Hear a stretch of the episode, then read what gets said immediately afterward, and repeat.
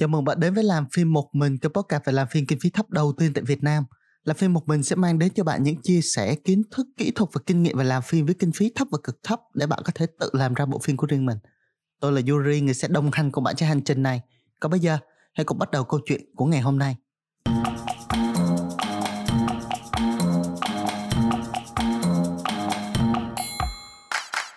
Bạn đã nghe rất nhiều quan điểm kiểu như là ba yếu tố quan trọng nhất của một bộ phim là kịch bản, kịch bản và kịch bản hay là kịch bản tốt chưa chắc làm ra được phim hay, kịch bản dở chắc chắn làm ra phim tệ. Bạn cũng từng thấy có những phim mà kịch bản tầm trung như doanh thu khủng, kịch bản tốt nhờ rating thấp hay những bộ phim nội dung chẳng ra gì nhưng vẫn kiếm được vài chục tỷ tiền đầu tư.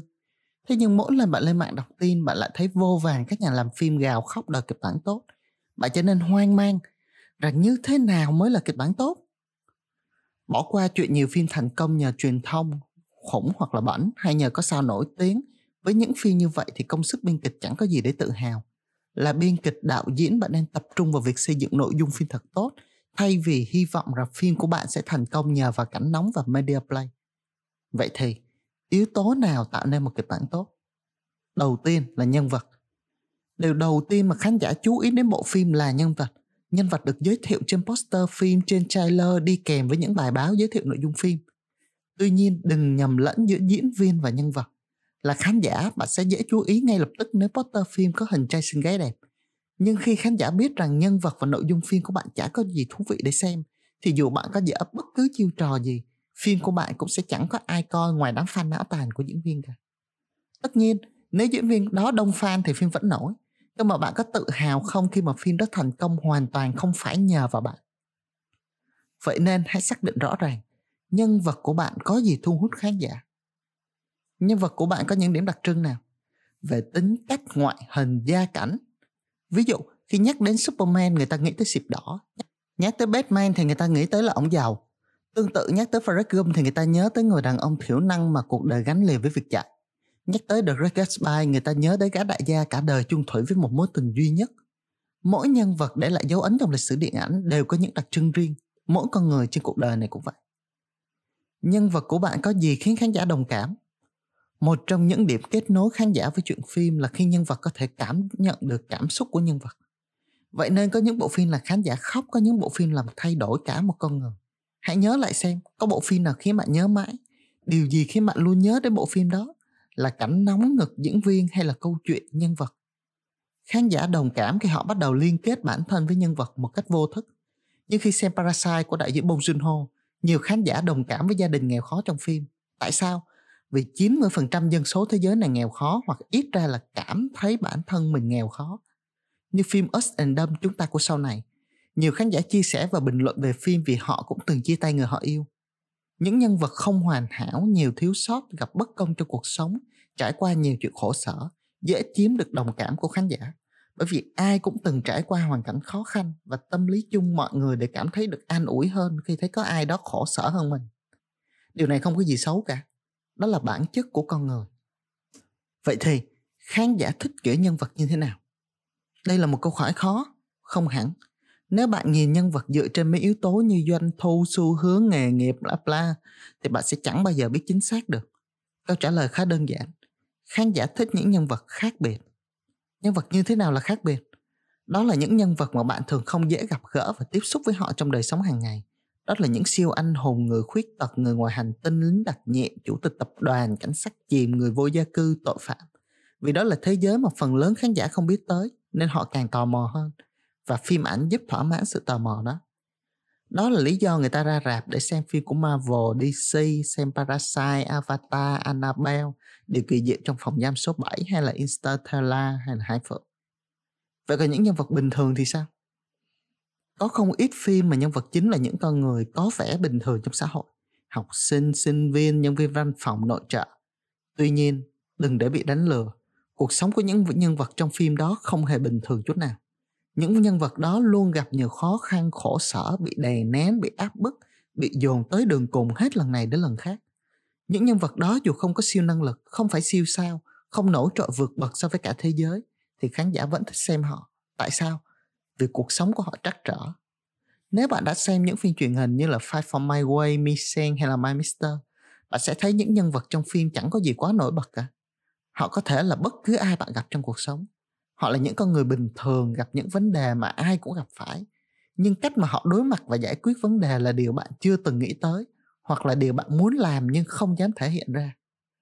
Những phi như vậy, những nhân vật như vậy, khơi gợi được sự đồng cảm nơi bạn, chia sẻ cảm xúc thầm kín của bạn và giúp bạn có cảm giác như được chữa lành. Còn một lý do nữa, xuất phát từ tâm lý khán giả. Ví dụ như phim truyền hình buổi sáng của hàn quốc, trung quốc, nơi khán giả chính là các bà nội trợ những phim này luôn nói về đề tài gia đình, mẹ chồng nàng dâu hay cuộc sống công sở, học đường. Tại sao?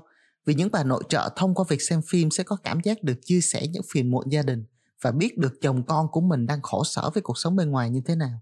Đó là tâm lý khán giả. Cũng như những phim học đường với nhân vật chính là học sinh cấp 3 bạn nghĩ học sinh cấp 3 sẽ xem những phim đó? Không. Khán giả của những phim đó là những học sinh cấp 2 bởi những đứa nhỏ đó chưa từng học qua cấp 3 và tò mò cuộc sống của học sinh cấp 3 như thế nào tâm lý khán giả hóa ra cũng không quá phức tạp đúng không nào? Tiếp theo là nội dung khác biệt. Là người kể chuyện ai cũng muốn kể một câu chuyện khác biệt. Bạn có thể nghĩ à, tất nhiên rồi nội dung là phải khác biệt rồi đâu thể nào làm giống như người khác được.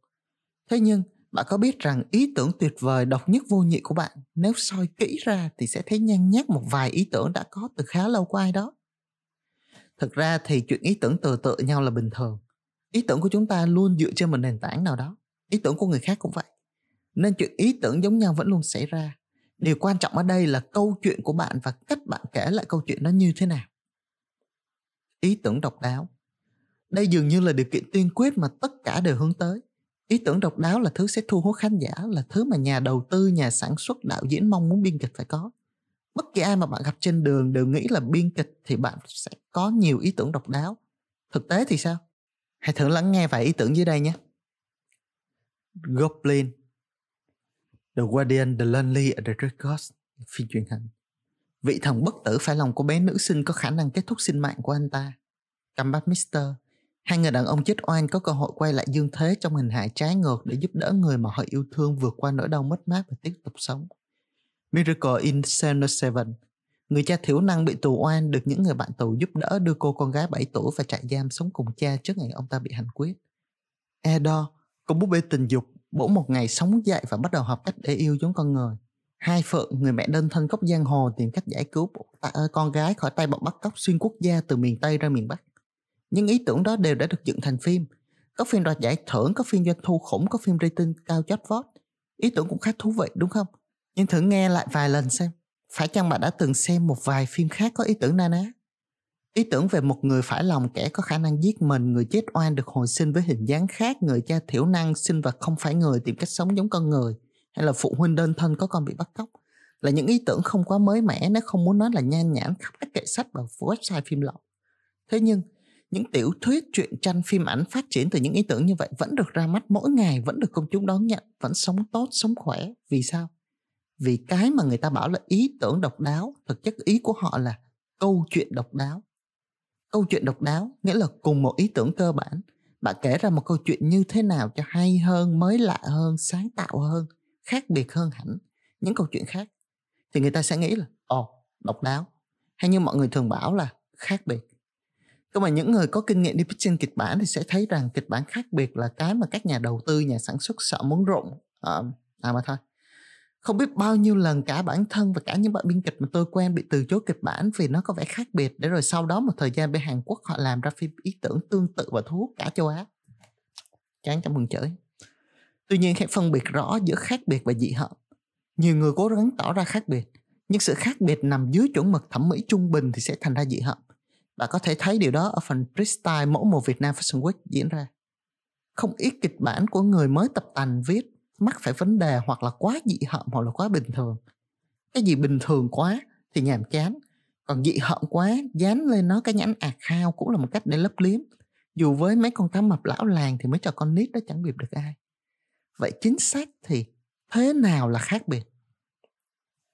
Câu chuyện khác biệt. Tại sao khán giả thế giới có thể xem hết mấy cái phim siêu anh hùng này đến phim siêu anh hùng khác mà ít khi thấy ngán? Tại sao các bà nội trợ vẫn say mê với những phim mẹ chồng nàng dâu? Tại sao các em thiếu nữ chưa kịp dậy thì vẫn say mê với những bộ truyện, bộ phim ngôn tình dài vài chục tập? Tại sao Annabelle quay lại tới ba lần mà khán giả vẫn đi coi?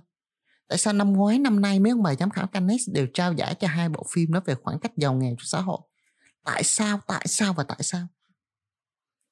Cùng một nhân vật Batman cứ chục năm người ta lại reboot một lần với cách thể hiện khác nhau. Nhân vật Superman mỗi lần đổi diễn viên lại là một câu chuyện mới cùng một soccer nhưng qua mỗi phim chúng ta lại thấy hắn được khai thác ở một góc độ khác nhau. Cùng một càn long nhưng có phim miêu tả đó là minh quân, có phim lại cho thấy đó là một kẻ bạc tình. Cùng một ý tưởng là người thân thiểu năng.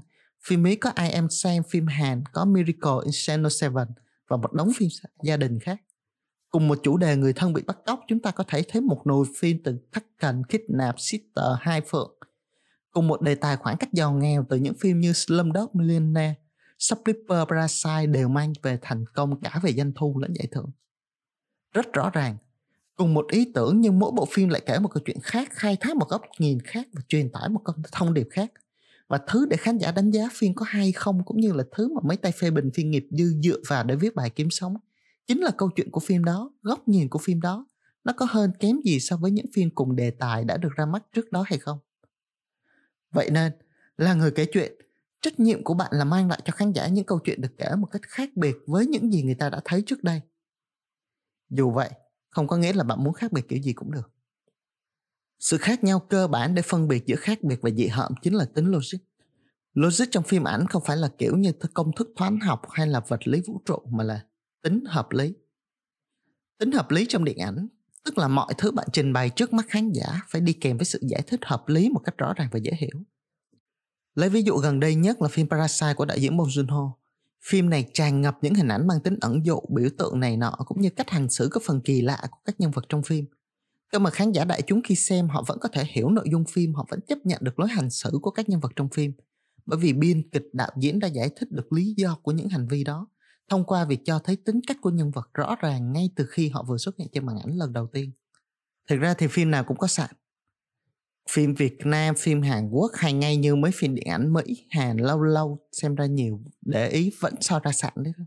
Tuy nhiên, khán giả sẽ tự quyết định xem cái sạn đó nó có lớn tới mức ngăn cản họ tiếp tục xem phim hay không. Giống như khi bạn ra tiệm ăn cơm nếu lỡ xui cánh một hạt sạn nhỏ, bạn có thể dễ dãi bỏ qua nếu như cơm không đến nỗi nhưng nếu bạn mở hộp cơm ra và trong đó toàn sạn với gạo sống thì bạn sẽ nuốt luôn hay là đổ bỏ hay là lên mạng bóc phốt cái quán cơm chết tiệt đó hãy luôn nhắc nhở bản thân rằng khán giả vô cùng thông minh. Và những ngày nghỉ hè mà học sinh trung học có thể xem được 8 phim điện ảnh hoặc là một bộ phim truyền hình Hàn Quốc 16 tập chỉ trong một ngày. Còn người làm phim thì mất từ 3 tháng tới cả năm chỉ để quanh quẩn với một bộ phim. Khán giả sẽ luôn nhìn thấy mọi sự bất hợp lý trong kịch bản của bạn. Và đừng mong khán giả bỏ qua. Chừng nào khán giả còn chửi, có nghĩa là họ còn quan tâm đến bạn. Khi khán giả quyết định rằng họ sẽ không xem phim có tên bạn nữa, thì khi đó sự nghiệp của bạn xong rồi chúng ta đã nói về những yếu tố tiên quyết để có một kịch bản tốt.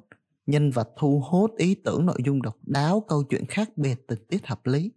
Những yếu tố đó có thể rèn luyện, phát triển thông qua việc luyện tập và bổ sung kiến thức hàng ngày. Tuy vậy, vẫn còn một yếu tố vô cùng quan trọng nhưng không dễ để học và hiểu. Đó là cảm xúc của phim.